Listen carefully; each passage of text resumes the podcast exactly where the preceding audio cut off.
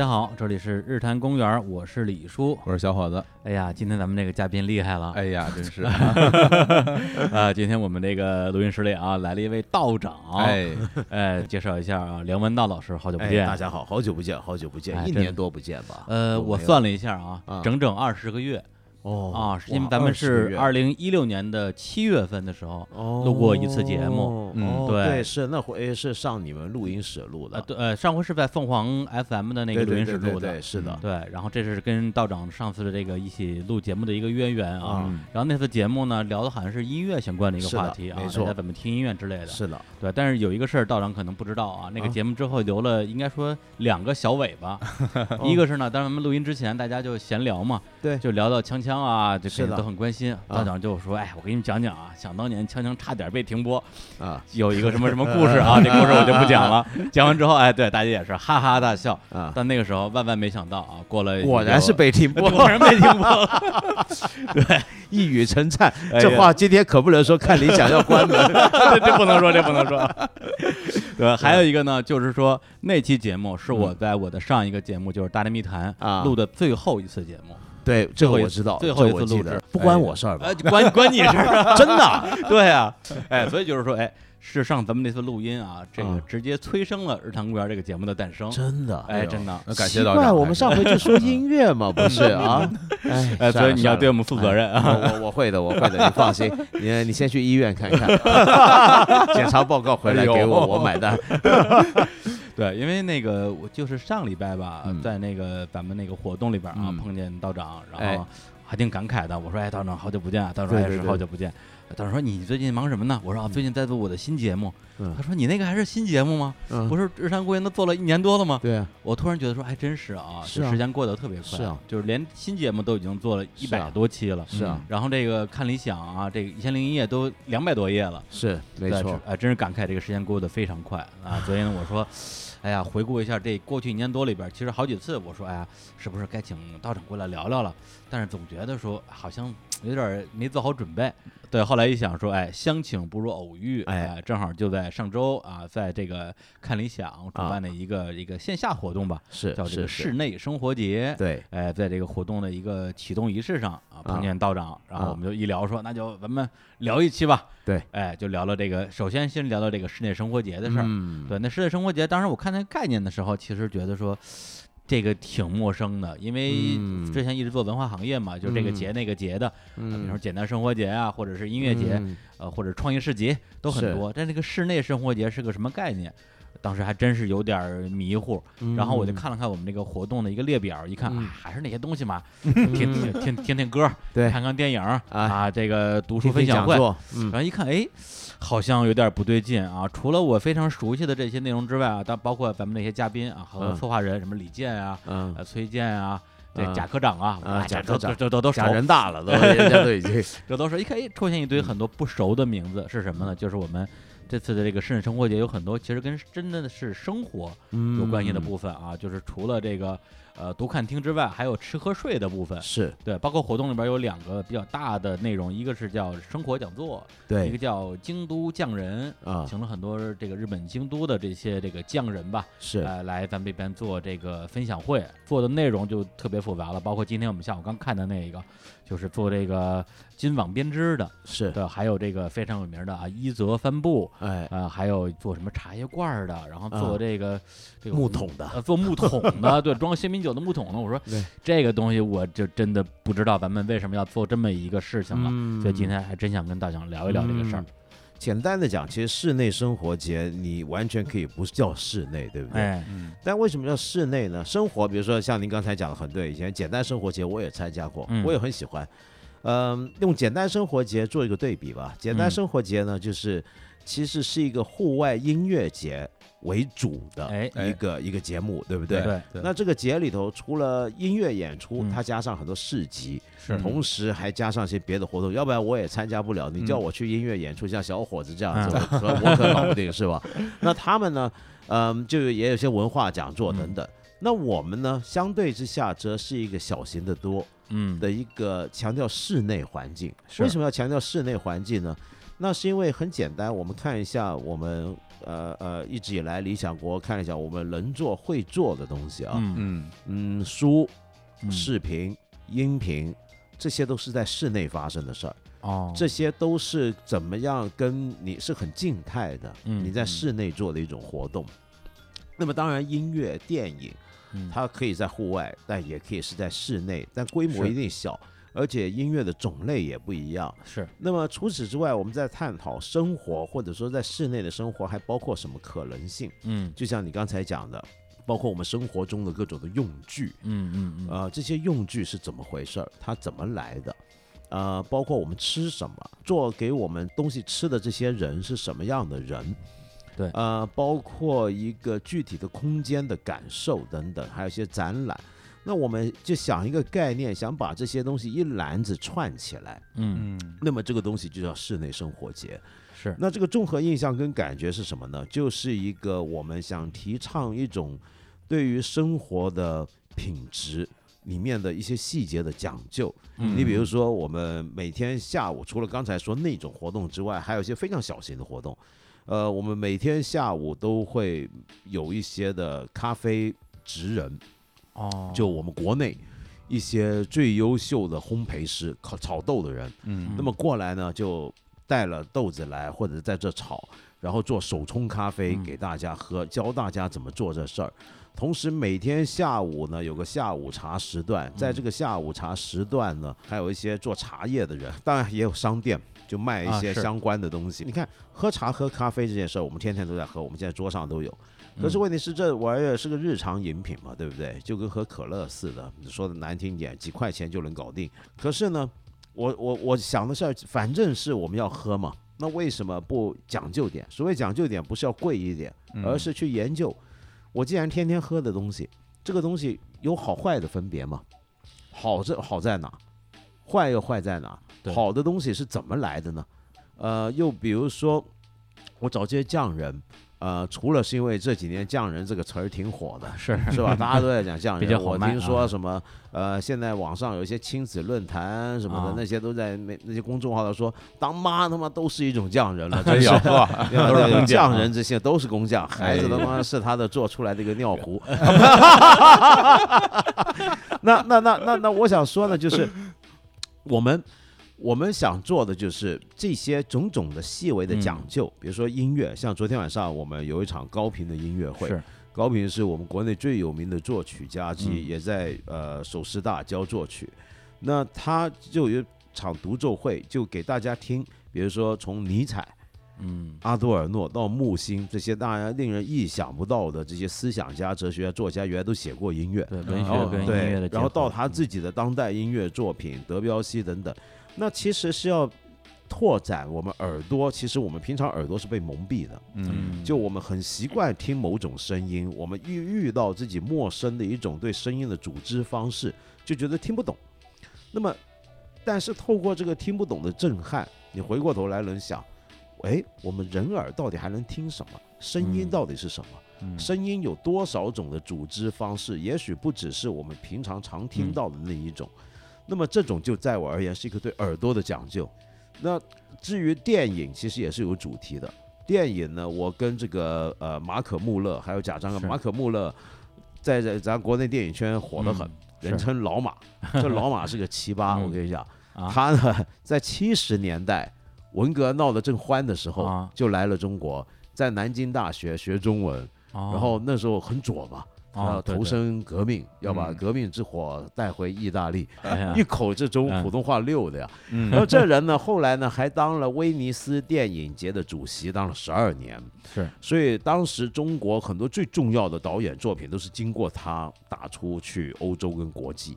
那么这一回呢，他跟讲老朋友。啊，对老朋友了，那那中国人民老朋友这真是。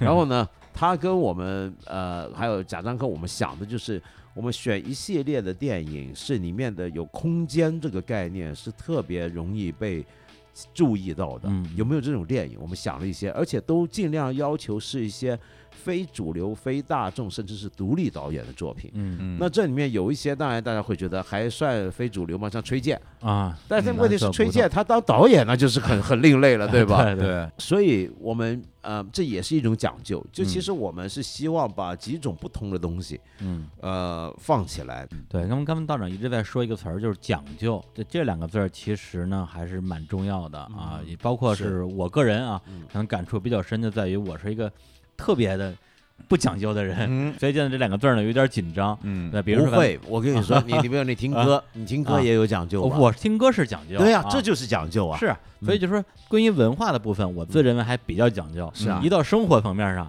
就完了。比如说我对吃的标准就是啊。能吃饱，啊，对于穿的标准就是不露屁股。哎呀，啊啊，对就 就行。哎呀，我瞧瞧，哎 今天挺讲究。今天真没了啊！坐在这儿看不见，对，所以今天我就我说，哎，小虎老师，今天就靠你了。哎哎，因为啊小虎他还是一个我觉得在这个生活方面很讲究的人，哦包括刚才我们也喝了那个这个手冲咖啡，哦对对我我就喝了一口，我说嗯，小胡老师你觉得怎么样？我就不敢说话。李呃李叔一共就喝了三口啊。啊，我们拿了两杯，啊。先喝了一口，说哎你觉得怎么样？然后我也嗯。没说什么，后来呢又喝了一口嗯，呃抿了一口，然后自己想呃想体会一些滋味，然后想表达形容一下，但也没说出来，不敢说啊。然后最后后呢还剩一大口闷了，然后说咱们走吧，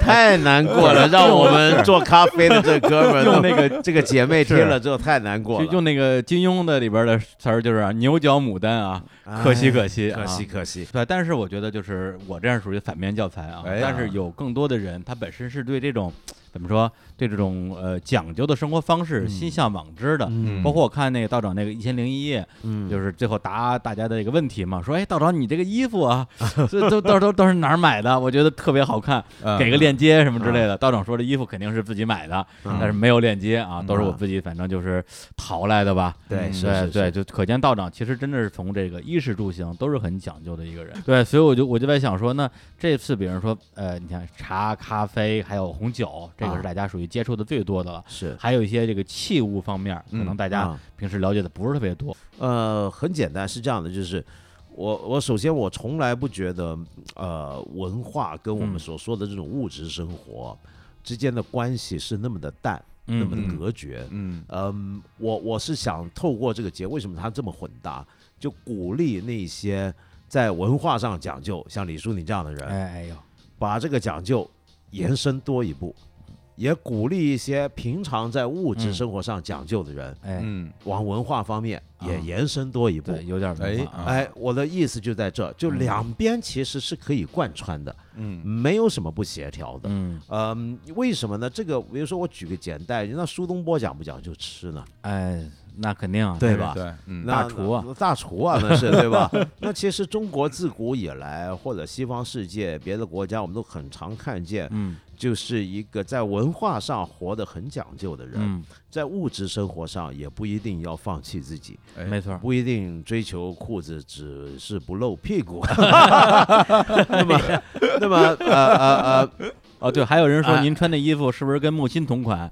你说肯定没不是同款，有没有没有，木木心都自个儿做的，你说他多讲究？讲究讲究，他讲究风格还还是挺有点啊像的，风格是吗？风格有是吗？点像，偶尔吧，哎偶尔吧。然后，然后呢？另外一方面呢，就是你比如说像，呃呃，我们今天一想到一些呃时尚圈，嗯嗯那很容易就会觉得，哎呀，光挂着穿衣服没哎文化，怎么嗯真可怕，哎是不是？哎对吧？但其实不是的，就嗯你比如说像最近刚去世的嗯那个法国时装设计大师纪梵希，啊，嗯对，他其实另一个身份是什么呢？他嗯退休不做时装设计师之后，嗯。年纪很大，他在做拍卖行的艺术顾问，嗯。就那艺术品会给他看。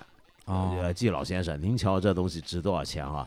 他慧眼都觉得，哎，两个亿吧，那就行，就就就，他比如说是这种，那他们其实很多这种，我发现在很多国家，呃，很有名的一些的从事或者说建筑了我们物质生活领域的一些牛人，嗯他们其实在很多文化跟思想领域嗯都是特别有看法、有主张的人。呃，这两个领域绝对是可以打通在一起的。是，那这就是我们希望在这里头做到的一件事儿。其实是这样，刚才我觉得还是回到我们最初嗯说的关于生活的这个嗯探讨，因为这个这活动也叫做这个室内生活节嘛。对，呃，我就想起来之前也会有一些朋友跟我来嗯聊天儿，嗯。呃，其实是关于工作上的不顺嗯。心。啊。说啊，说我呃我我觉得我现在工作做的不好，我想换哦。个新的工作，嗯或者是我哦觉得我现在生活的样子不是我想要的，那嗯我想换一种活法。嗯。然后呢，问说，哎，你你有没有什么建议给到嗯我什么的？我也不知道为什么要问我。那他就都觉得你长得挺鸡汤 是吧？对，但是呃，我一般回答这个问题，我之前其实也没有好好想过。嗯后来问的人多了之后，嗯我仔细想了一想，后来我就给对方一些建议吧。其实嗯我我觉得是这样，其实生活吧，它就是每一天的一点一点的片段的一个拼接。嗯是啊、它并不是一个很遥远的一个具象。比如说啊，虽然我现在过得不好，但我嗯可能以后能过得很好。那那嗯一天总会到来，咵的一下就落在你面前。嗯我反正我现在三十几岁了，我觉得好像不是这样的、嗯啊。生活哦它就是细到每一个细节，嗯我就给他举例子，我说你就想一想看，你想每一天是怎样嗯过的？你早上起来，嗯你是你是醒在一个什么样的床上？嗯对，哎然后你起来之后，你你吃什么样的早餐？嗯喝什么样的咖啡对，喝什么样的水？嗯你吃什么什么样的东西？嗯你是希望阳光嗯照在你的这个餐桌上，还是希望嗯屋里边是暗一点的？然后周嗯围的陈设是什么？嗯所有的东西，你你每天是怎么过？包括这些是生活。对，然后然后你你嗯去去到一个什么地方去上班？你穿什么嗯样的衣服？你带着什么样的心情和大家来来交流？是嗯我觉得你把这些东西想清楚了之后，这是你一个梦想中的一个一个嗯一个东西嘛？那我们可以把它量化。嗯啊，所谓量化就是的概嗯。念，就是说我能够实现这样的生活，那嗯。我的经济上的成本我需要付出多少？嗯。啊，那你根据这样的经济上的成本，再去找一个能够与你的付出和收获成成一个等比例的的一个嗯一个工哎作。嗯这样的话，我觉得你就可以接近到你想要的生活了，嗯因为嗯每个人想要生活不一样嘛。但是我觉得，嗯如果你这样来计算一下的话，你可能就能越来越靠近你的生活的方面。嗯所以嗯，包括今天聊到那个哎它那个金属编织那个嗯网的那个器具来说，我觉得也是这么一个概念，就是说这个东西在你的生活里，嗯它充当一个什么样的角色？哎对，对，然后那个呃演讲的这这位这个工匠啊，嗯实实测啊，他嗯。他就说他说这个他的这个东西其实是嗯。生活中的配角。是。对，然后我觉得他说的很对，因为嗯。其实，在京都一般是这样，就是比如说最典型的就是以一种温泉旅馆的形式的嗯存在。嗯。比如说一个温泉旅馆，它里嗯面你进去玄关，你能看到的，你能看到插花嗯。啊你能看到壁画，然后你能看到里面陈设的桌椅板凳，包括浴室里面的澡盆，嗯。然后能看到他吃温泉料理给你嗯摆上来的嗯那些器具，所有的这些店，它供应商其实都是一一对应的嘛。嗯。那它对于对于他们而言，嗯。他给这些地方去对应供应的东西，嗯。就是他们的器具，嗯。对，这就是它存在的价值。嗯。那有时候大家会觉得啊，我会到我到了一个日本的一个一个地方，我到了一个日本的，不管是居酒屋也好，还是这样温泉旅馆也好，我觉得很舒服。嗯。那这舒服从哪儿来？嗯。其实我哦觉得是从这方方面面一点一滴的东西它拼接起来。但凡有一一个东西感觉不对劲儿，我就举个例子，比如嗯说你去嗯。到一个合适的房间，哪哪都挺好的，然后房这个桌子上摆了一个 BOSS 的音箱，嗯。你会不会觉得，哎呀，这好像不太对，好像是差了一点？如果也不它换便宜啊。对，如果它嗯。换成一个木质的音箱，你可能会觉得，哎呀，这看起来跟嗯周围舒服点。就比较嗯和谐。对。是。对，所以这个就是我我认为它的存在的价值和嗯。意义吧。而且对于不同的人，大家去享受它，其实我觉得是要从这些细节入手的。是，这也是是我对于生活这些细节的理解。而且比如说像刚才我说你。我觉得你举那个例子很嗯对，石彻先生他有一句话是我认识他的时候嗯跟我讲过，我印象就很深。就他父亲跟他说嗯：“咱家做这个金网啊，嗯是个配角，嗯，但是嗯配角要有配角的品格和尊严。哎对，哎这话让我很感动。嗯就什么意思？你比如说像他们家做的事儿，你说生活器具之中，他们家做的东西都是比较次要的。嗯老实说，嗯，你比如说你你爱喝茶吧，嗯那摆在桌上最重要是什么？茶杯、茶杯，茶壶嗯，这个漂亮行了。嗯，他家人做什么呢？茶托，这叫不叫配角？这就是配角。绝对是配角。但是问题是你配角，你要做配角的人都要努力做好配角，有点像嗯周星驰喜剧之王那样，嗯 对吧？就得你得你得干死跑龙套哎，的，跑龙套的尊严，你都发挥出来。然后这个时候呢，遇到讲究的人是什么意思呢？嗯就是你的客人如果连这个配角都讲究，那嗯他就是一定是个讲究细节的人。嗯哎。他如果连这么个细节他都重视，嗯他是这么一个人，那嗯这种人就是你的客人。这种人不多，也许不多，嗯但是你为这种人存在。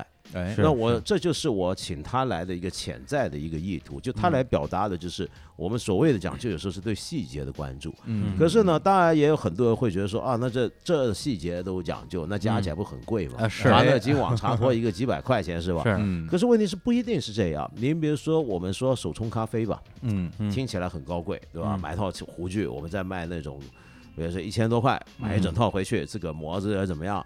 然后你买个咖啡吧，我们一年份的咖啡那种订给你订阅什么的，这种咖啡一年算下来两千多块钱，哟，很贵。嗯每年每保保保你一天能喝一杯，呃，嗯很贵。但你算很贵吗？你仔细看一看，你你你你天天你到楼下星巴克到什么地方，你随便买一哦杯是的，是的，就几十块钱了。是。对，那你这么加起来，你一年在那些街上连锁店几十块钱天天买，嗯。你买来一百天就已经比我们贵很多了。嗯。但那但是中间的讲究细程度是完全不一样。嗯嗯。就你自个儿手冲，嗯。跟他那个连锁机器弄给你一个纸杯那样哎的是。两码事儿。对。所以我觉得讲究不至于一定要很贵，嗯。而是看就像小伙子讲的，嗯。你的你的你的能力到哪里，啊可以讲究到哪里。对，对。而且我觉得这些器具它本身的核心存在，并不是为了讲究而去讲究。哦对对对，因为它它只是为了去让你感受里面的一些乐趣和嗯。氛围，还有细节，然后嗯你做出这样的行为，大家会觉得哎，你蛮讲究的嗯。但是你本身享受的并不是讲究这件事儿。是。那我觉得是这样。就嗯。如果说大家真的去享受讲究这件事儿的话那就很像前两天在那个呃朋友圈转发很多的那篇文章，就是我们为什么要要批评什么文艺青年？嗯。但其实大家批评不是文艺青年，大家批评是那种嗯去虚伪的、去跟风装装逼的嘛装逼嘛，就是。其实回到咖啡文艺青年不可怕，文艺青年装逼才可怕。对，所以回到关于咖啡器具这块儿，我当时也会去，因为我平时也会手冲咖啡在家喝。啊对，然后呢，对于我而言，它的乐趣在于哪儿？在于说我可以尝试不同的味道，是对我可以去选择我自己喜欢的味道你。去星巴克也有不同味道啊。但那个不一样，因为啊星巴那个没什么不同吧？你每一家给你还不都一样？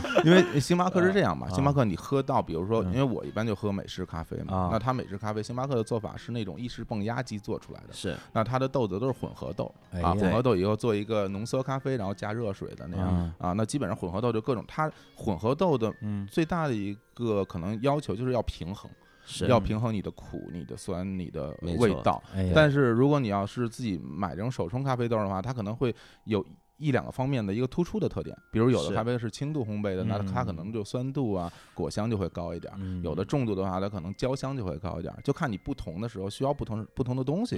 那你就选不同的样子哎，而且最有我觉得最有意思嗯一点是什么？因为之前我们在喝的时候，我跟乐乐还在聊哈，我我乐乐问我说这咖啡怎么样？我说我说这嗯咖啡真好，但是我说我估计我肯定冲不到这样的程度，嗯这为什么呢哦对于这个手艺还有要求，因为这个咖啡豆你拿到手里以后，你会去看它烘焙到什么程度，嗯。然后不同程度的咖啡你在研磨之后，它整个嗯。碎化的那个程度是不一样的，嗯。是。对，然后是而且不同的风味需要有不同的颗粒的大小，对。来控制它。然后我就跟他说，你要是给我一小袋儿的话，等我冲到这个样子，那袋儿已经没了，对对 对，因为我不断的去尝试调哦整它的刻度啊，调整它的这个颗粒。是的，对对，但这个过程萃取程度都不对一，样，但这个过程是啊一个好玩的过程。那你。直接买一年份的，慢慢慢慢练呗。那。慢慢练，慢慢 练，对对对，像买一大罐猫粮一样，摆在家里一个大桶。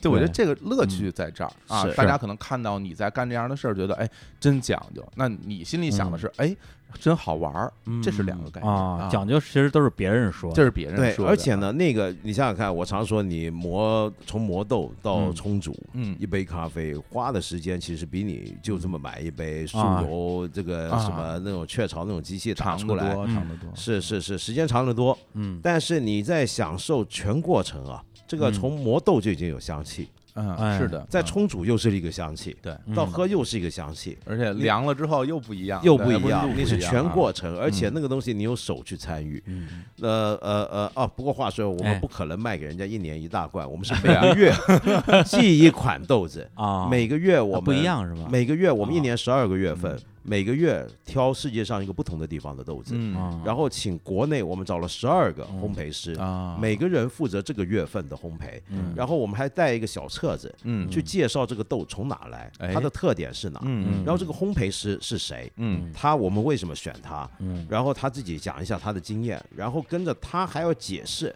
他为什么要找他，因为这个豆子像刚才讲，豆子你你烘焙有浅焙嗯有深的，对，他为什么要这么来来烘焙它呢？他想表现他的什么呢？是的，那么好，那你这么一个月一个月喝下去，我保证一个人这么喝完一年之后，你对咖啡的认识跟十二个月前是完全不一样的。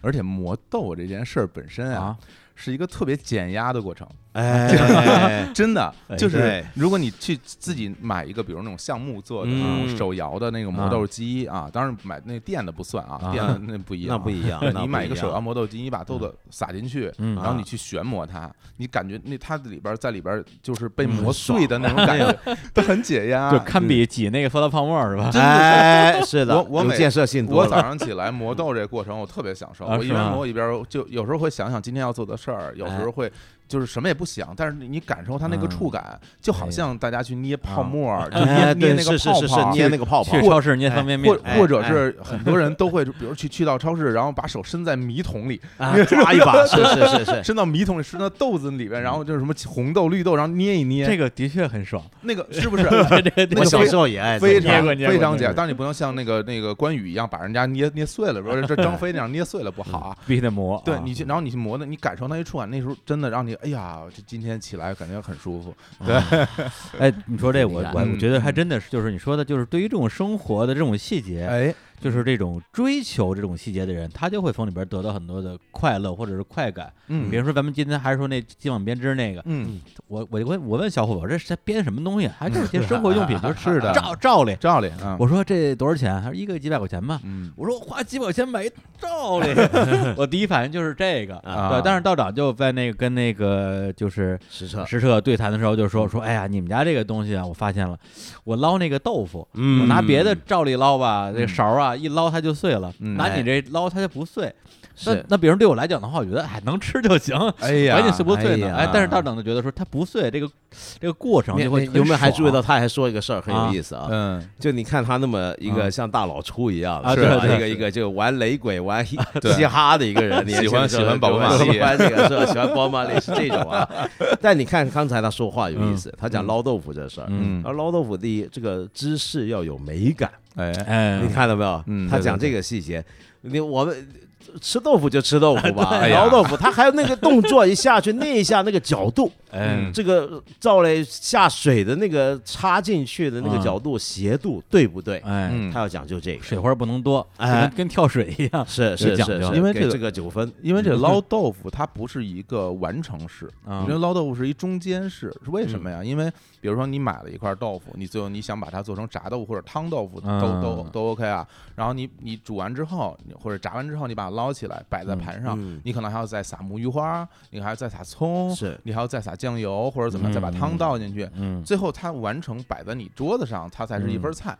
那在你捞豆腐这过程中，容易把它捞碎了，嗯。你很懊恼，因为我准备哎了那么多，哦对对对对对对我准备可能昆布我煮的高汤我都是是弄好了，是。我切的很漂亮，最后这豆腐碎了，那我那怎么办？那个时候就会较劲，我在家里做豆腐没有一次不碎的，对呀，最后就吃豆腐渣儿嘛。对，就就 虽然虽然这个其实跟磨咖啡也是一个意思，最后你可能做 做半个小时吃，呃两分钟就吃完了，但是嗯你把它摆在这儿，你心情会觉得我又完成了一件大事。拍照很深，没错，又舒服嘛。而且呢，你看啊，呃，我觉得这个事儿对今天的中国来讲，嗯。还有一个特别的一个一个一个一个点啊，我想谈一下，就是说，嗯。呃，我们中国过去几年，呃，越来越多人已经变得很富了，现在是吧？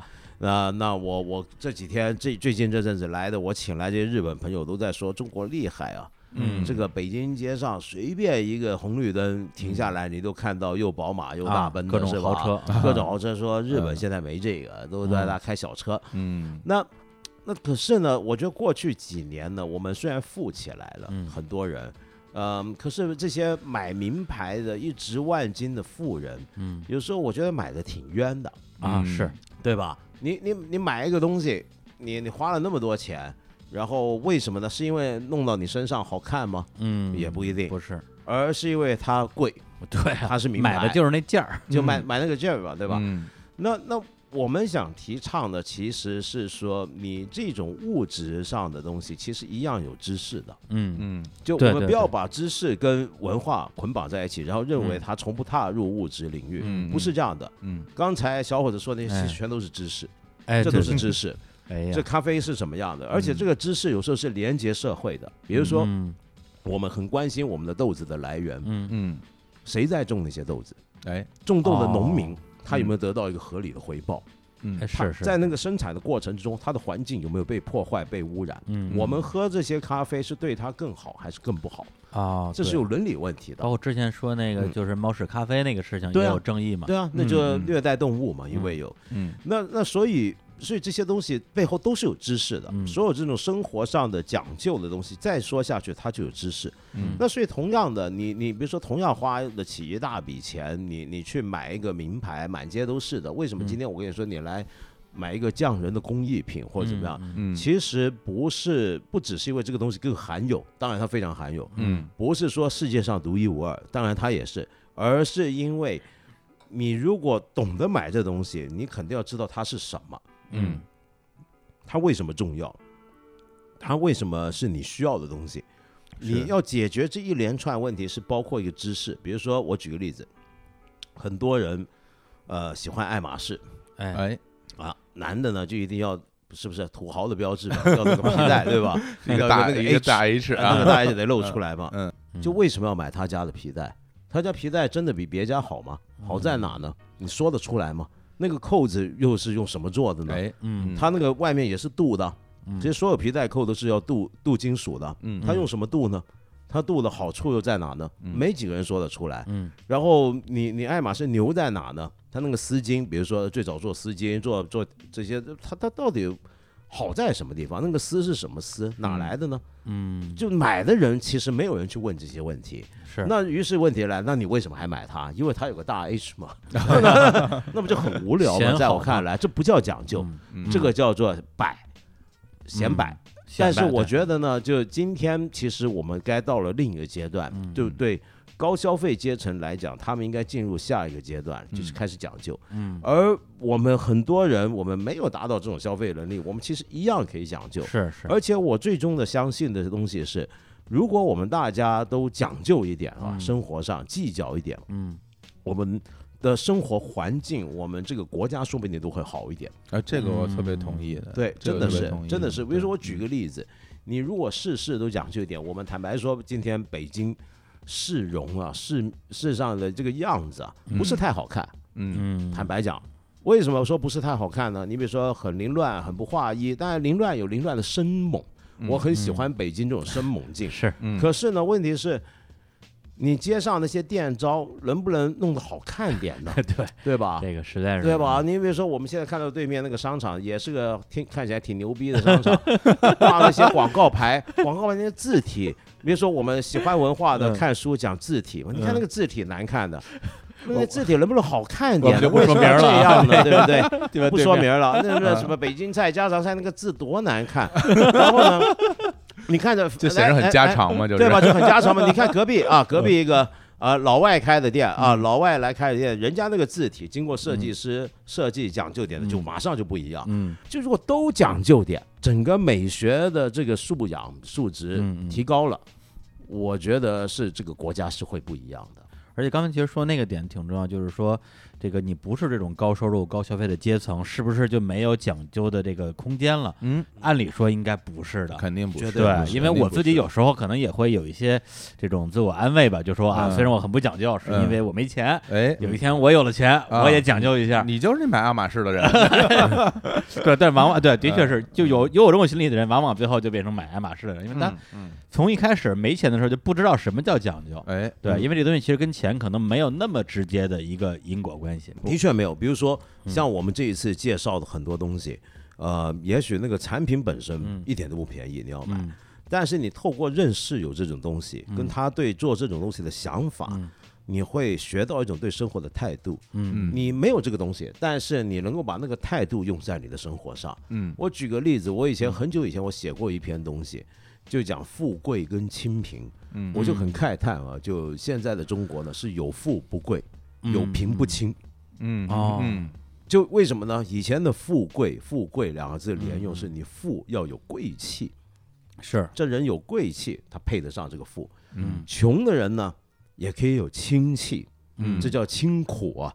哎。清苦那个清其实是种气质。嗯。对。我我小时候我真的见过很多这种穷人家是，嗯。他那种穷是什么？比如说啊、呃父母小学老师怎么样？那收入不高，然后那以前更惨的时候，嗯。那但是问题是我去他家看，他家真是穷啊，真的是家徒四壁。嗯。然而下一个街上的词儿是什么？呢？他家徒四壁，但是一尘不染，哎。啊，嗯。这就叫有亲戚。他穷有穷的尊严。就我家是没什么东西，身无长物，放不起什么的，就就家徒四壁。但是我弄得干干净净。嗯是嗯嗯对，而刚才说这个富跟贵，以前北京老有一个话叫什么东富西贵，嗯。哎啊。一时候我还不懂，我说这富的人肯定贵啊，哎。贵的人肯定有钱啊，对，其实还是有区别的，太有区别了。所以我觉得这种讲究就是，嗯，我们追求的就是这样的一个概念。行，那咱们刚才就好好聊了聊这个所谓这何谓生活，哎哎，何谓讲究，哎哎那咱们这个部分先聊到这儿，啊哎我先去个广告，还啊，这之前不都是广告吗？还还有不是做广告，还有广，告，那就那就都去了吧。太好了，太好了。呃，那我们先来放首歌哎。啊，因为这次整个这个咱们活动呢，也请了几组不同的音乐人，是嗯。在这个线下做活动，是。也包括了呃一个音乐人叫吴琼，他本身是李健一直长期合作的一个乐手吧，是的。嗯然后呢，就是在咱们开幕的当天，我也在现场，哦你也在。我在现场啊。啊。当时李健讲讲这个这个南美文学嘛，是嗯对，然后同时呢，吴琼跟他整个的一个伴奏乐队，呃，应该说是音乐家吧，是给给我们带来一场非常精彩的演出是，啊。然后还有就是呃朱一冰、嗯高平，还有一个日本的一个，呃，他是美国人是吧？美国人海海山，这人是个奇葩，是个也奇是个奇葩是这奇葩。一个在日本一个老美，哎，呃，当年是跑到夏威夷大学念书。嗯夏威夷大学在几十年前最有名的是学人类学，嗯他学的是音乐人类学跟民族学，就研究不同的哦民族里面的音乐文化。嗯，然后在那时候呢，开始学到一种乐器叫尺八。尺八？嗯那尺八这个乐器是中国乐器，是的但嗯唐朝之后就失传了，只在日本还继续存在并且发展。嗯哦他为了学这个，又到了日本去，在嗯日本学着学着，现在就变成了尺八大师。对呃大师到什么级别？我嗯跟你讲，我问那些日本尺八大师，说让那个有哪几位大师介绍说？哎呀，这个这个那个。我说海山呢？海山不一样，嗯，他只有一个，他的地位在大师之上，是个美国对，那么高啊，嗯，因为正好前一阵子我也啊有有幸参加了一个活动嗯啊，就关于尺八的一个活动，叫做“尺八一生一世”，然啊后也请到了海哎山对，对对，然后也有那个日本的两个尺八演奏家，嗯然后他们表示就是说，我从小是听着海参老师的这个唱片长大的，那么厉害 是很厉这么害。牛的一个人，是个老美我以为一个外国人，就是你玩的嗯。再好，也嗯。只不过就是人觉得说，嗯，就是他，他哎走在街上，你看完全看不出来是一个音乐家，因为他就是典型的美国人，高高大大的，哎然后对那样一个形象。但是嗯。玩起尺八来，感觉，而他他嗯在他的音乐，包括现在的这个嗯。程度，已经加入了很多嗯。现代元素，包括爵士乐的元素嗯都都有。对。对，所以嗯。特别特别厉害，特别厉害。他从最古典传统的嗯中国尺八音乐，嗯。一直到现在爵士，全都玩透了。是。嗯，而且他那个他现在还生活方式也很特别，嗯，他住在山上，对。不住大城市，对。自己搭个搭个房子，嗯。搭个屋，搭个木屋、竹房子什么，嗯。住在山上，就嗯。躲在森林里头，嗯等闲不下山。这得相当于来一个嗯一个老老外在中国学古琴，学成了叫做对。中国古琴宗师，对这这个概念。对的，感觉有点像那个基诺里维斯在《黑客帝国》里边那种感觉，哎对对对对中国功夫。哎，对，耍的有模有样，而且最后成了一代宗师。对，就那个意思。呃，那咱们要不然就先听一下这个海山的这个他这个作品好了。好呀好呀。来来来，跟大家放一首这个这个海山的尺八演奏曲。哎，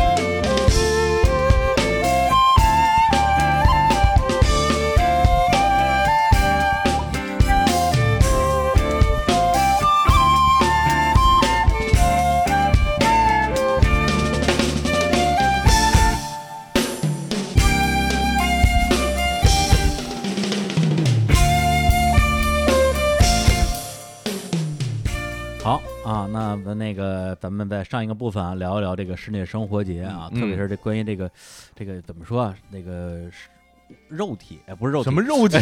你要你要说什么？反正都是都是都是这样吃喝睡嘛，咱们按照都是之前商量好的是吧？你，你别你别胡说八道都是 肉体讲生活道，理这就变肉肉体了，都是肉体的享乐嘛，肉欲嘛。哎露露屁股的人。真是个露屁股的人。今天没露啊。哎对，那那接下来咱们聊聊这个精神的部分。哎啊，这个部分呢，肯定是我这个更感兴趣的。哎嗯，对，因为那个我跟小伙子，我们俩不用说，都是咱们理想国、啊看理想啊系列节目的这个死忠粉丝。真的，应该谢谢谢谢谢谢，非常感谢。三年时间了啊嗯，二零一五年开始，是的，对，然后呢，到现在你像刚才也提到这个一千零一夜，是当时觉得一千零一夜这东西感觉特别遥远，太遥远，对，一眨眼两百多页，就两百多页了，嗯对呀，嗯嗯当然前提是道长太实在太勤勉了，呃，不像别的节目啊，就是做一季歇两年，还能锻炼身体是吧？没办法，没办法，熬啊。大街上溜达，哎呀，真苦啊！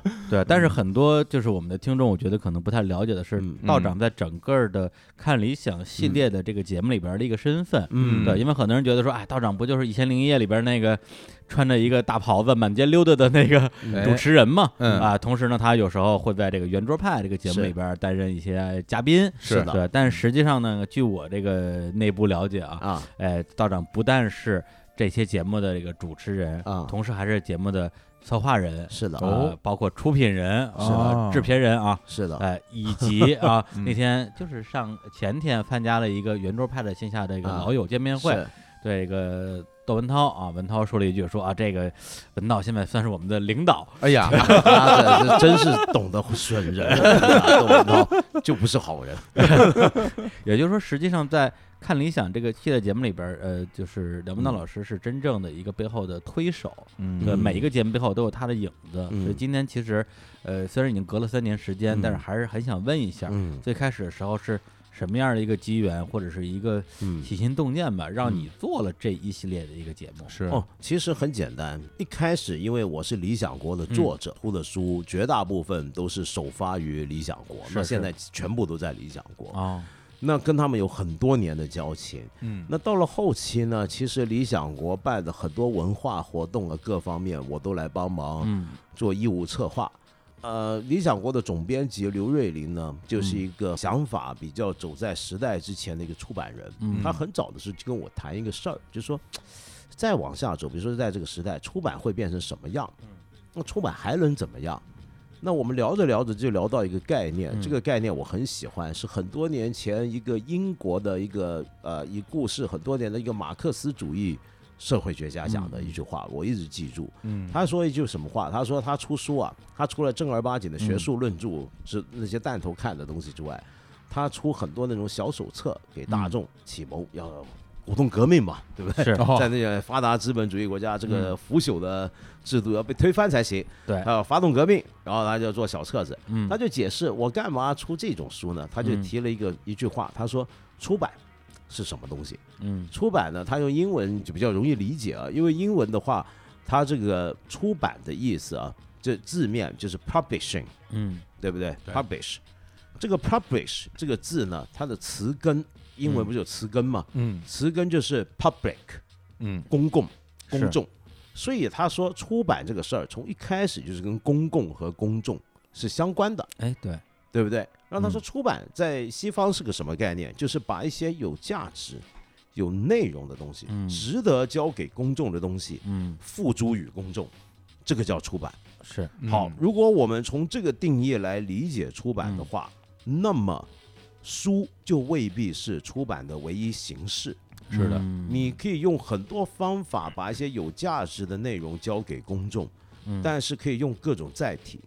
于是那时候我们就想象，我们还嗯能够把这个这些载体的范围扩到多大？嗯对，那大概是三四年前我们在聊这些事儿。嗯嗯然后从那时候开始，我们第一个想到的就很嗯简单，我又在行的事儿就是做节目，嗯，因为我干媒体，我我我做媒体工作也三十年了。对很多三十多年，很多年了。我做过电台，我做过电视、报纸、杂志都干过。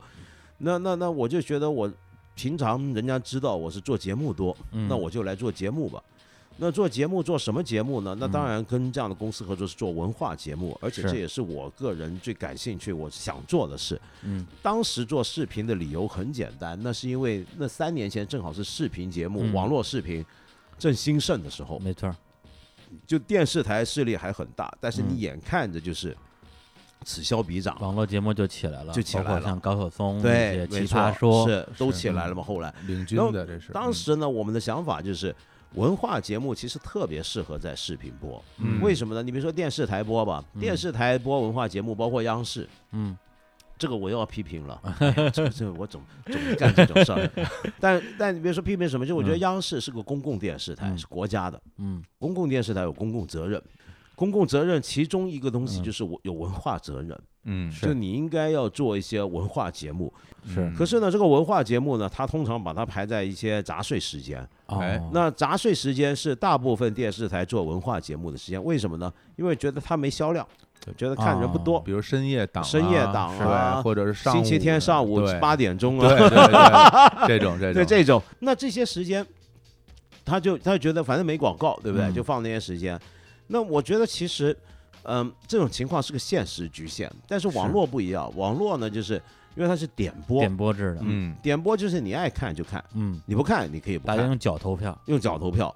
那么就等于做点播的话，就少数对文化节目感兴趣的人，他嗯反而更有机会看到你，比起在电视台。嗯。所以我当时觉得这是一个很好的方向。那然后呢，我就从我，我比如说我，我就当策划人，嗯。看理想的，那我就先自己做一个读书节目吧，啊。就刚才您说的《一千零一夜》，找来陈丹青做个嗯。艺术节目，叫局部，我再卖个广告，啊，四月中旬第二季又要上了，终于要来了，终于要来了，我天哪！拖了一年啊。哦。是啊。但这一次功夫大，啊因为为什么整季都在纽约跟佛罗伦萨拍，哇，哦太好了，下大功夫了，这太好，这这省得我们花钱去，而且主要场景在纽约的大都会，啊因为陈丹青有个概念，他说他当年在国内当然也学画画的很有名了，但是他觉得纽约的大都会是他的大学，嗯。嗯，就他在那一次那里面第一次看到所谓的塞尚、毕卡索嗯。是怎么回事，原作，嗯。然后世界各大文明的美术杰作。那么他从这个概念来讲里面的收藏，而且我觉得这回大都会给我们一个特别优厚的条件，嗯。我都我都吓呆了。嗯，就你知道，那里面那美术馆价值连城，对对，嗯。我们要买保险的。那当然了，我我一下不小心把啊一个这个梵高的画给砸了，我那灯啪一下摔到，你说那怎么办？你说是不是？不是倾家荡产，那肯定那的，那完蛋了，所以得买保险。那么又由于它有安全缘故啊，嗯它这个。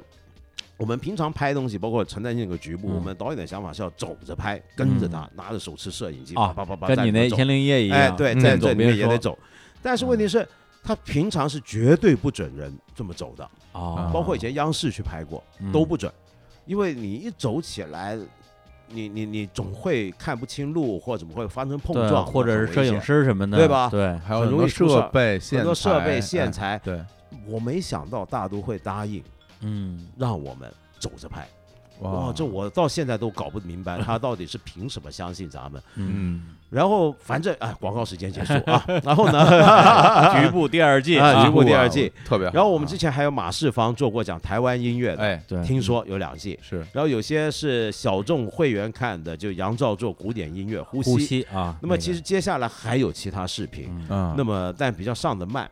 这种想法就是把这种文化的东西，就嗯。等于把出版本来出书，也是我们这些都是作者，其实。对。嗯等于我把作者要做的东西，先用别的形式放出来，就是嗯视频。嗯，那现在这个书跟视频的关系是可以倒转的。是。原来我们都觉得是你有书，嗯。我把它变一个作者一个 IP 嘛，人家不是说把它嗯。变视频，但实际上你可以做完视频再整理，再反过来变书，我。看呼吸也出书了，呼吸也出书了嘛，是。然后我们呢也很快会有，我们也已经有音频节目，同时。啊呃，已经有了，已经有了，比如说有白先勇讲《红楼梦》，有杨照讲《史记》，在豆瓣上头，还有交元谱，还有交元谱的交响乐在嗯网易云音乐啊，这些我们的听众都熟，哎都熟是因为这个马啊世芳、啊，焦元溥、嗯杨照全来过日坛公园，哎，对对对对，我知道 都是你们。次广告。哎呀，太好了！哎呀，这个广告费咱回头谈啊，这个别别在节目里公开。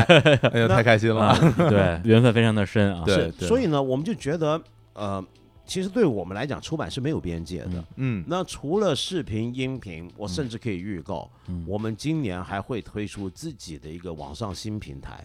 哦。现在不流行知识付费嘛？嗯。啊，呃，像得到啊哦、喜马拉雅对新事项，对，我们也会推出一个东西，直接做一个平台，直接做一个平台了。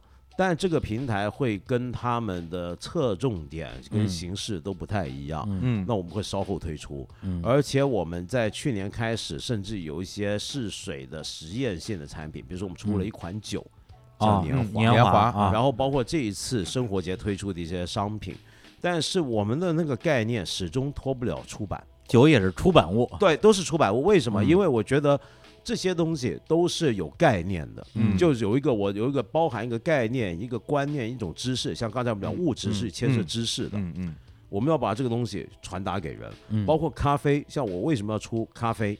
我为什么要让别人呃呃有个我们这个咖啡卖咖啡的方式叫咖啡订阅计划，嗯嗯。嗯。有点像订杂志。啊你给我一笔钱，我一年十二个月给你寄咖啡。一一个月一本儿的感觉。啊，一个月一本，还真是个小本，啊，真是个真是个本儿啊。小本，真是个小本，啊跟着个啊小本。啊。那你其实你不只是在喝咖啡，你在学，嗯。你透过这个过程知道了一些事儿，嗯。以前关于咖啡很多入门的人不知道的东西。嗯。嗯，那所以我们所有的产品都是沿着这个概念，所以我包括跟我合作的一些日本匠人，我常跟他们讲，我们出产品。嗯。当然，国内现在很多这种自媒体或什么也会嗯。卖商品嘛，对不对？有点像个电商，嗯。但是啊。我们要出的很少，我们要出的尽量有想法，就是因为嗯。我说我们不是出产产品，我们是出版产品。出版。嗯。那那所以始终整个看理想的根本嗯。离不开出版，嗯。只不过这个出版的范围变广了。是。那么从原来出版，我们强调精神，比如说强调精神生活，嗯。像您讲究的那些，哎到您不讲究的这哎些，呦。就是其实是 是是一直啊往前推进去。嗯。所以那么所以这个又说回刚才我们说的这个生活节啊，室内嗯生活节。嗯。其实是整个看理想，我们想象中嗯。生活该是什么样子的哎。一次具体展现。嗯。我透过这一个月的活动，让大家来，让大家感受到这个就是我们公司要我们这个机构要宣扬的一种美学上的、审美上的、生活上的、文化上的一种嗯。价值观，希望透过它展现出来。嗯。我觉得这个真的是一个特别好的方式，因为嗯，嗯，我觉得很多东西对于大家去接触到它，包括呃知识也好，啊文化也好，消费也好，其实它需要一个契机。是，嗯。就是如果你没有一个契机，或者我们换句话讲，叫做一个领路人，嗯，对对一个一个一个带你进入到一个新世界的这么一人的话，嗯。你可能想象不到，嗯。你我怎么才能去开始听古典乐？嗯举个例子是啊，跟那个原谱我们录节目的时候感觉特别的明明显，对，嗯就好像就比如说我小的时候，嗯可能呃你是一个小孩儿，你可能每天接触的就是上学、放学，然后家里嗯吃饭啊，呃这些这些东西。那你从何而能够接触到流行音乐？对，你怎么接触到金庸的小说？对，嗯然后这些东西其实你怎么接触到足球？你看我也是球迷，就是他其实都哎是我身边的亲戚也好，嗯我的表哥表姐嗯或者我的同学，他带着你说，哎，你看我今天新买了一个什么玩具，你过来看一看。哎，那我看到了，我会觉得，嗯哎，这东西挺有意思的。然后他如果是一个所谓的喜欢传教的人，有很多人他自己 喜欢，因为他因为他很喜欢，所以他去研究。他研究以后把很多的东西分享给，你之。前跟道长专门聊过这个事儿，对所以没错，所以嗯这个事儿就是我觉得这是一个特别好的契机。对，其实就是媒介，一个是个人媒介，一个是大众媒介，对，是。就是对于我而言，看理想嗯。的节目，其实现在是我生活中很重要的一个部分，因为我每天因为我的那个电脑和电视是连在一起的嗯。啊，所以我嗯每天早上起来吃饭的时候，我会把电脑打开，然后就是直接投在电视上嘛啊。嗯，然后我的浏览器的主页嗯就是我点开啊，就是优酷看理想的频道，哎呦，就是优酷看理想这频道，然后我观众听众看不到我在下跪呢。对对对对对对，真真是这样。然后我一边 哎呀，吃早饭，我一边那边我就看，哎，我哪哎个没有看过，我就嗯点开，因为。呃，看理想很多节目对我而言，嗯它不用你全神贯注的去盯着屏幕，对，嗯因为你嗯不用太在乎表情，是啊，因为你吃饭你会低嗯头，是你看很多戏就是你吃饭你会低头，对对，然后你低头的时候，你可能就错过表情。那如果嗯你是看一个电视剧也好，一个电影也好，你错过表情，错过留白，嗯，那你可能接触到的、捕捉到的信息就会有很大缺失嗯，这个是是不适合对。伴随是在吃饭的时候看理想，它本身那个视频的信息量其实有点介于音频和视频之间的。对是的对，然后我就会听，我会大部分我是在听，是，然后他说到一个什么东西，哎，我们来看看，哎，这这个东西，哎，我啊歪头，嗯，什么东西？然后我就看一眼嗯啊，然后然后我接着吃饭。其实嗯我每天吃饭时间可能也就只有十五分钟到二十嗯分钟，是那节目不见得能看完，嗯但没关系，他那都有缓存，嗯都有记录。我第二天早上起来，我点开它继续放，反正我就每天就这样伴随式的，每天我就会听到一些新的东西，大家探讨的新的话题。对，在看理想的系列节目里边，小伙最喜欢的应该还是圆桌派，还是圆桌派，圆桌派圆桌派，而且现在也是咱们这看理想应该是播放量最高的最高的这么一个节目。嗯是的嗯对，但是也有很多人在拿这个嗯圆桌派啊跟嗯锵锵去做比较啊。那必然的之前锵锵还在的时候，就有有人已经在比了。是是现在锵锵没了，大家更觉得说，哎呀，总觉得，反正有的人说啊，这个总觉得比锵锵好像缺了点什么。哎，也有人，比如像小伙子，他就觉得说，哎，我我喜欢这个，啊对比起锵锵我更喜欢这个。是的啊对，所以我不知道道长你自己有没有去考有虑过这两当然有。其实因为我们做圆桌派的时候还有锵锵嘛，对，其实一开始我们的定位就是锵锵呢，坦白说，它是个什么都谈的一个清谈节目。嗯，那么这么多年来呢，呃，我我常常遇到一些观众或者听众说，你们锵锵不错。我说哎好在哪呢？他说说真话。啊，啊，那 那说真话啊其实很可怕。又来了，哎呀，那这个说真话其实就意味着你总不能不谈社会时事。嗯，对吧？那么，但是圆桌派，嗯我一开始的定位就很清晰，嗯我们谈的是文化话题，嗯。是社会趋势，嗯。嗯。跟社会里，比如说佛系青年是怎么回事儿？对。哎，我们谈这些，那跟锵锵有一个区分。嗯那后来呢，对。我们果然看到，我们也算踩对了时间点，哎，就正好呢，呃，你锵锵说真话真可怕，他就挂了。对啊，之前有人跟我说过，说这个，我就问我说圆圆桌派最近怎么样？说最近发展的很不错。嗯我说为什么呀？也不是枪枪没了吗？对这个真的就是这样。虽然说起来自然引流，自然引流自然导流，自然导流自然导流自然导流所以没有办法，所以呢，我们就觉得这个是是是，但是我们仍然希望看理想给人的感觉就是我们专注文化嗯跟生活。那么，但是我们不能够就是太轻，嗯。是。圆桌派是比较呃轻松，但是嗯。里面的含量，我希望它不是轻到那种，就你当娱乐节目它的密度其实挺大的。对，其实很大密度，嗯。一人一一言一语的，那么嗯。来来往往是吧？那么呃，再接下去，你比如说我甚至会做什么？我现在可以打个广告啊就又来了包括说我们啊哎那个那个 广告费，待会儿你一会儿结账啊。我们我们我们助手乐乐在拿这个计算机算的，哎呀太好了乐乐乐多加一点啊，要加一点啊，对，对，因为乐乐也是我们的助手。你是双重见面原来。然后呢，我们呢就打算呢，呃，在那个平台上面可能会出现一些，比如说今年不世界杯吗？嗯，我们可能会出现跟足球相关的东西。哎，太好了啊！哎呀，但是呢，你看我们 米兰球迷做我们做足球，我们不可能像人家那么做法。是我们会怎么做？我们嗯强调知识。什么叫知识嗯？这个知识可能仍然是人文社会、啊，嗯国际知识。嗯举个最简单的例子啊，像这个我们知道巴萨嗯过去一年多不是太平静，对吧嗯？他们那个地方不是要搞独立吗？啊在西班牙搞分裂嘛？加泰罗尼亚，加泰罗尼亚。嗯可是呢，这个东西跟他的他的这个加泰罗尼亚独立运动跟巴萨这个俱乐部嗯是什么关系哎啊，嗯啊？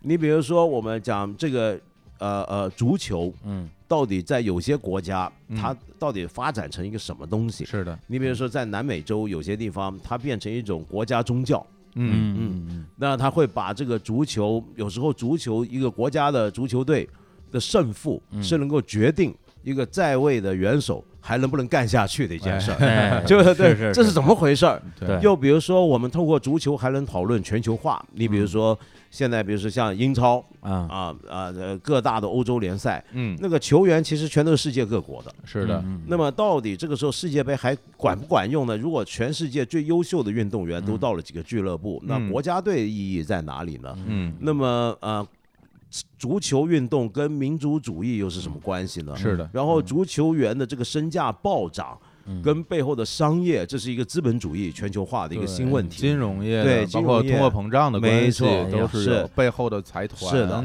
从哪儿是的来？对所以这些嗯全部都是。呃，本来就是从理想国到看理想，一直嗯。会出书来触及到的领域，对，但是它实际上可以透过一个那么生活化的课题，比如说嗯足球，嗯。来让大家跟他发生关系。，还可以来个话题啊，嗯。就是为什么阿森纳的战绩这么差？你跟潘采夫这么呀，我跟你说，我跟潘采夫两个，哎，真是我们俩 枪迷啊，这个，我跟你讲，这个是，但是这个就那天我就讲，这学懂了做人的人生态度人，生态度就是要永远接受失败。哎呀，那没事，你们你们米兰球迷哎也不容易啊，不错了，对米兰球迷，我跟你讲，你像我们这种阿森纳球迷太唏嘘了，太唏嘘了，真是。踩踩踩着米兰的尸体晋级了，欧联就杯以前呢，我不跟他讲，以前呢，我在网上，我有时候我我平常不上那种论坛啊什么，嗯有时候我忍不住跟人吵嘴，就在这种人家骂我吵，嗯，骂我吵对吧？现在不一样，现在人家骂。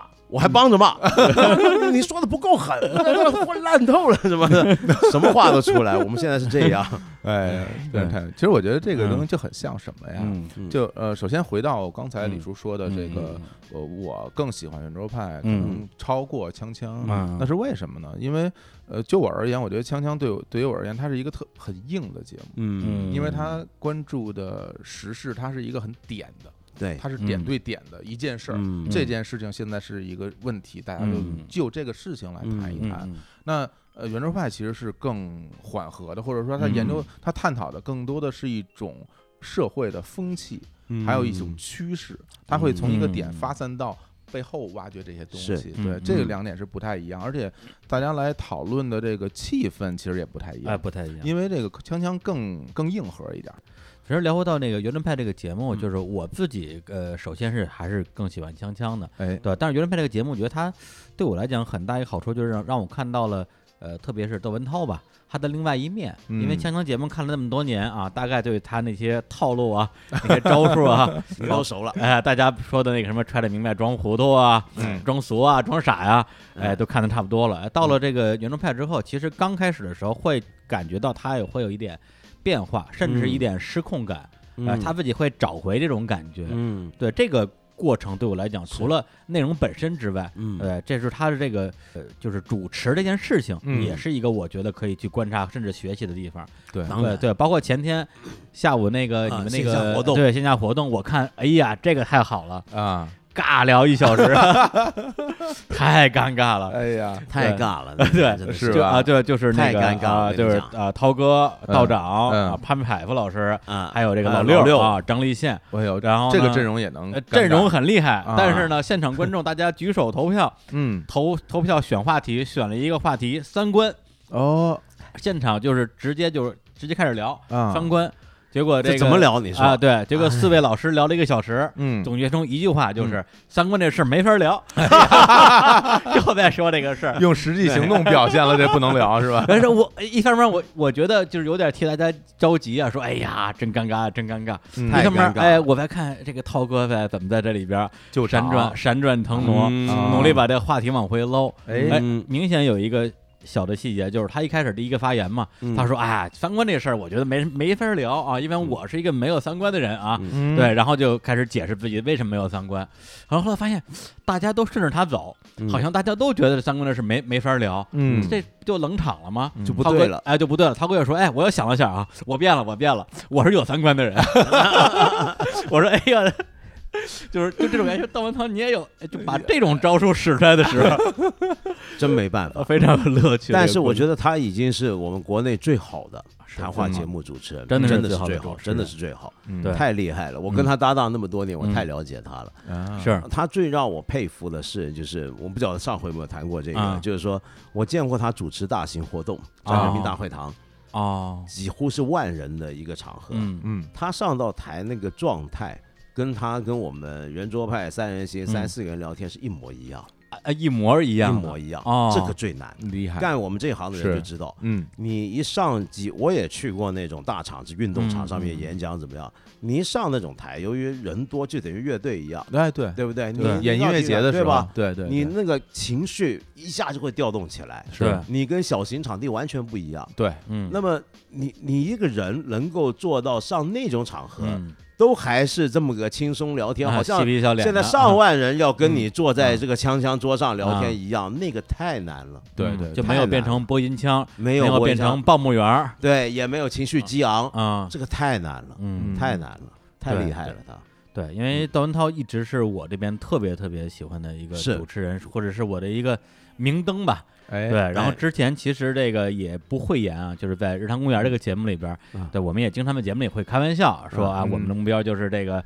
呃，这个网网络版的啊，《锵锵三人行哎》或者是趣谈版的《锵锵三人行》，你看，然后一个一个从《锵锵三人行》里边儿这个挖嘉宾，对潘采夫老师就不用说了啊，包括什么李小牧啊、哎，猪头格子呀，嗯。还有那个徐腾那个所长是啊，是啊，对，好呢，包括对外有时候跟人聊天啊。就是自我介绍说啊，啊。我们就是江湖人称小锵锵，嘿，你看看，然后香香就停播了，你看，我们就哎再跟人打招呼就说啊，我们就是一个这个趣谈版的圆桌派，哎，你有。感觉不是很露脸，就是的确是的确是非常的尴尬啊。嗯。对，但是其实，呃，说回来，就是我自己一直有一个小小的感慨，就是关关于这种文化类的节目，嗯嗯，对，因为之前也看过很多文章介绍，比如说看理想的系列节目，包括锵锵，嗯。标题一般都是这样起的，嗯。比如说这么好的综艺怎么没人看？哎，哎这个是说一千零一夜的。嗯对。呃，还有一个文章呢，叫做这个我看一个二十年都不火的情色小主播。嗨，这个讲文涛，啊，蒋文涛的啊，这个也是朋友圈刷屏的。嗯，包括在锵锵停播的时候，也是我一个朋友叫匡扶摇啊画画了一个漫画啊，啊，就是标题叫《中国内地男明星人气榜四百四十三位的主持人和他过去的一档节目》，这个 刷刷爆朋友圈刷爆朋友圈。对，嗯，对，都是以这样一个视角，就是说给人感觉就是好像对这类节目，一方面就是内心深处是非常敬仰的，一方面又嗯抱以一定程度的呃同情，呃，或者是就是替他们心疼吧，嗯就说哎，这么好的节目为什么不火？哎，嗯那我不知道，就是说道长自己从锵锵这么多年啊过来嗯到圆桌派的时候，有没有这种感觉？我倒没有，我觉得嗯挺好这个状态我觉得不要太火，嗯嗯，不火更好。啊，这个就是我我我做锵锵是一九九九年开始是跟窦文涛搭档，呃，这个节目做了将近要二十年，其实19再差一年嘛点，十九年了，对，呃，一直处在这个状态。嗯。可是值得庆幸的是，呃，直到去年为止，他活下来了。嗯。嗯，他在凤凰是最长寿的节目，除了播新闻之外，啊对对对对不对？对。我觉得这个就跟他不火有关系。啊，火了的东西啊，很难维续下去。也是。我很难想象我是歌手能做二十年，哦，嗯，但是锵锵这种节目能做二十年，甚至嗯更长。嗯嗯呃，为什么呢？它不火啊，有个好处，火了之后会有很多压力的。嗯嗯，就社会上的人的意见多了，各种人都有。火代表什么？火就代表你的观众层面扩大了，对，你的市场大了。对，市场大了，就什么人都有，每个人的要求都不一样。嗯然后那些人的要求都会具体变成一些广告客户的要求。嗯哎，那么这个时候呢，你的整个节目就很容易被左右，就控制力就被控制了对。然后你你自己会摆不定。是，但小众节目有小众节目的嗯好处，就是你你自己定了一个方向，嗯你就慢慢熬，等到生存没问题了，那么我觉得问题也就不大了。嗯，我常常这么形容，包括看理想也是。是我常常跟我的同事形容，我们要做的是什么生意？嗯我们做的生意不是针对全社会大众解决时下中国人焦虑感，什么嗯不搞这些。嗯我们搞的是什么呢？嗯我们只做针对百分之一人的事儿，嗯这就够了。百分之一就很多了，啊，你已经活得很好了，对对，这就够了。为什么呢？因为我们不想放弃，不想变嗯，我们原来自己有的东西。嗯嗯那是我们爱做的事儿。如果你一旦做想做给百分之百的人看，嗯你最后就不是你自己了。那我们不想勉强谁嘛。嗯我觉得窦文涛他这么多年来做这些节目，他没有大红大紫，嗯但是他没变过啊。是他他始终坚持了他的一个方法。他十八周年的时候，把那个个《锵锵三人行》的第一期节目嗯重播了一遍。嗯，我看的时候觉得这不是还是那个对啊窦文涛吗？真是十八年没有变过，真的是除了样子老了，明哎显看到，是对不对？？可是我觉得这就是好处，嗯就我宁愿比长寿，是就不要比火不火。嗯嗯呃，第二就是我们真的不想太过迁就大众市场来改变自己。是是呃，而且我觉得迁就大众市场有时候是，嗯，我觉得不会让人太舒服，嗯嗯，不会让人太舒服，就对对观众对受众来讲不舒服，你也不舒服。比如说我举个例子，像刚才我说，嗯，现在很多的节目。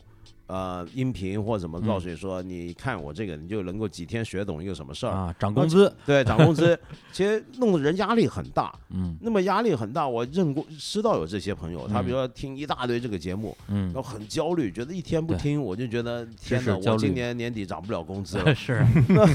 那就很焦虑嗯。那么这种节目呢，有个问题就是，如果你告诉别人你听我一年你能涨工资，到了嗯。第二年你没涨，过我怎么办？嗯我说话不就不算数吗？对啊，所以你可以看到为什么机场啊、火车站那种成功学，哎。那，种书店成功学，嗯，那个小电视机屏上放那种成功学的那种鸡汤的都是讲人，云啊，现在都是马云了吧？啊。以前呢就很多不同的人马嘛，啊对不对？对。有的时候穿个大红棉袄啊什么的。啊。对，你有没有注意到这些人？嗯。年年变？是。为什么？嗯。因为他答应的东西不会实现。哎，我答应你，你你啊看我这东西，啊。你你明年你能够赚一百万，嗯。结果你没赚，你不砸他场子吗？嗯所以第二年换一个来，哎，哦对吧？那那。那你我们不要做这种事儿嘛，对不对？这个我不想让观众觉得说，嗯哎，你们看你想做的节目，我没涨工资啊！我看一点，我没答应过你涨工资啊，我答应过你长见识，好不好？涨工资的事估计你也做不到，做不到啊，不是不是是亲家做不到啊，真的是。对，而且认真对讲，我觉得嗯就是对于锵锵也好，包括现嗯在看理想下面所有的节目而言，对于我而对于我的嗯感受特别嗯深的一点就是，它嗯。是一个引领，嗯。是一个引领者的一个状态，嗯。就是会带着大家来看，哎，看看这个吧，你们嗯。来看看这个，这个可能挺有趣的，嗯来看看这个，这可能能够学到知识。嗯，然后我都我都是，其实观众作为的是一一方面是一个倾听者，嗯另外一方面作为一个追随者的一个嗯状态。但是是像您说，刚才嗯如果说节目变成了一个嗯从引领者变成了一个跟随者的状态，我要跟着观众的那个样嗯样子走的话，对这个事情可就能不对做起来就不。不太舒服，就不太嗯舒服了，而且它的嗯能量密度、知识密度，包括嗯它选材的角度各方面都会变。都会变，而且它永远在变啊。而且因为我自己也做节目啊，所以看这个看理想的节目的时候也有很多感慨。嗯，有一个点也想请教一下道长，就是这个孔子曰啊，哎这个人不知而不愠，不亦君子乎？哎，嗯这个标准就是在我看来，我觉得还挺难达到的。嗯因为比如说，就不说自己的节目了，我就看看理想，嗯包括以前锵锵的这个评论区，经常看得我这七窍生烟。为什么？比如说锵锵，怎么了你看评论区，你看嗯就很多很精彩的节目，嗯你看评论区全都是说，哎，那什么什么你敢聊吗？全是这种东西。然后你再看这看理想的评论区啊，比如说马世芳的节目里，全都是说，哎，你节目为什么不说某某某歌手？哎啊，就是他做任何一个盘点，总有人跳出来说你为什么不说？为什么漏了谁？哎，为什么漏了谁？以及这个《出走记》这个第一集做这个敦煌啊，因为当时说的安禄山嘛，对，提到了这这个粟特人，是对，咱们应该是这个口误啊，对我口误说成了是我我利特人我这种这是啊我最大弱点，我啊常常念错字，啊，是吧？因为我从小学字没学好。啊啊，为什么我小时候学字是这样？啊一般人都比如说查字典，嗯，然后学字音字形都学嘛。嗯我小时候看书呢，因为太想看快看快一点，读啊懂，我常常从上下文知道了这个字是什么意思，就过了。嗯，所以我从来没学好过字音。嗯嗯，这是我一个我这个人最大的弱点，是我要这是我要负责任，我要好好克服。是，嗯我觉得这个说错了肯定是错了，那大家提出来也没什么问题。但是呢，看评论区的时候，我觉得说，哎呦，这个如此之高的比例的内容全是在挑毛病的，啊，而节目里边很多特别精彩的段落啊、环节呀，嗯没有人讨论。反正我看的时候，其实心里是觉得嗯会。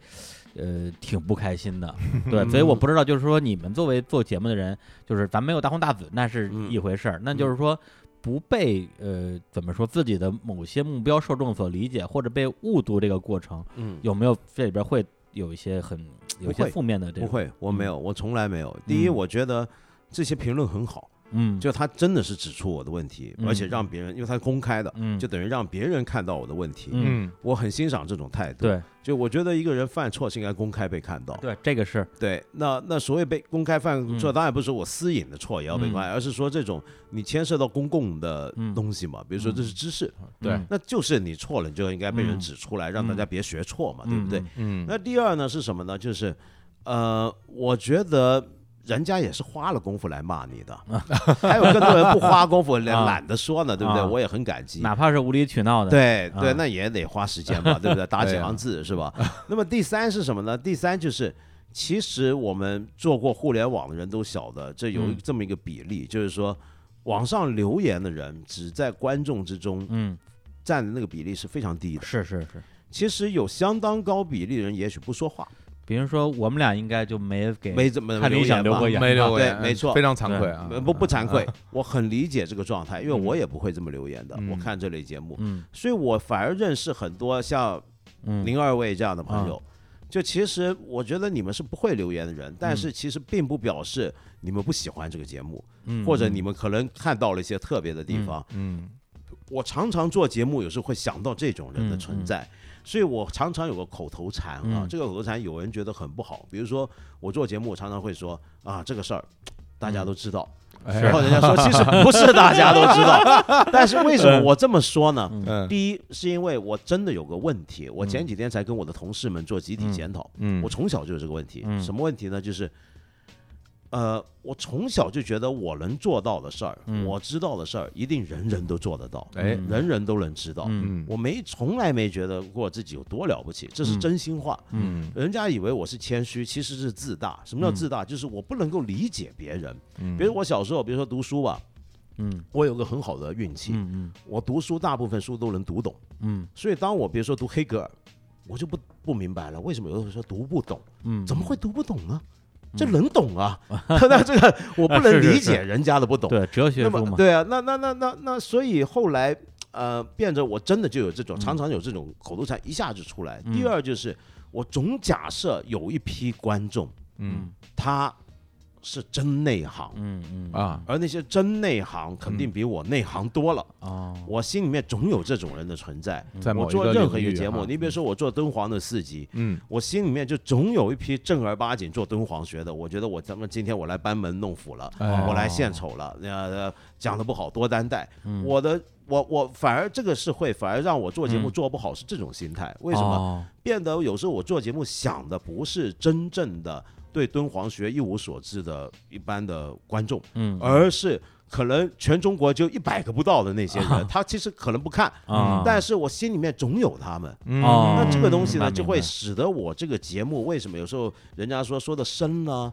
或者说说着说着就说这个大家都知道，其实那没人知道。嗯为什么会有这种情况？是因为我脑子里面总是挥之不去，这个世界上一定有牛人，嗯哎那些牛人一定比我牛。嗯我总想着这种事儿。嗯嗯，就您说这个，呃我自己还真觉得挺感同身受的，嗯因为前段时间我们日坛除了我们的这个主嗯节目之外，说我们咱做点短节目吧，是然后我就做了一个叫李叔文艺课的，其实就是给大家分享一些读书的一些心得吧。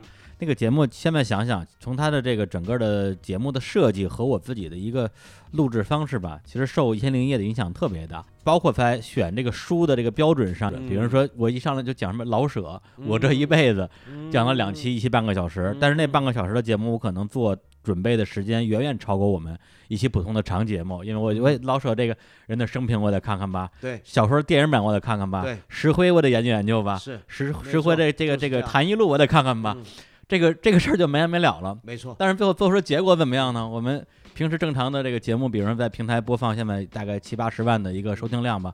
那个节目因为是我们微信公众账号独播的啊，想的是哎给微信导流嘛，嗯结果最后阅读量不到五百，听了的人估计不到两百，就搞得我就真是有一点点小的灰心啊，觉得说哎呀这个东西难道就真的没人听吗？或者说一定要做到怎么说就是雅俗共赏，雅俗共赏才能让人接受嘛？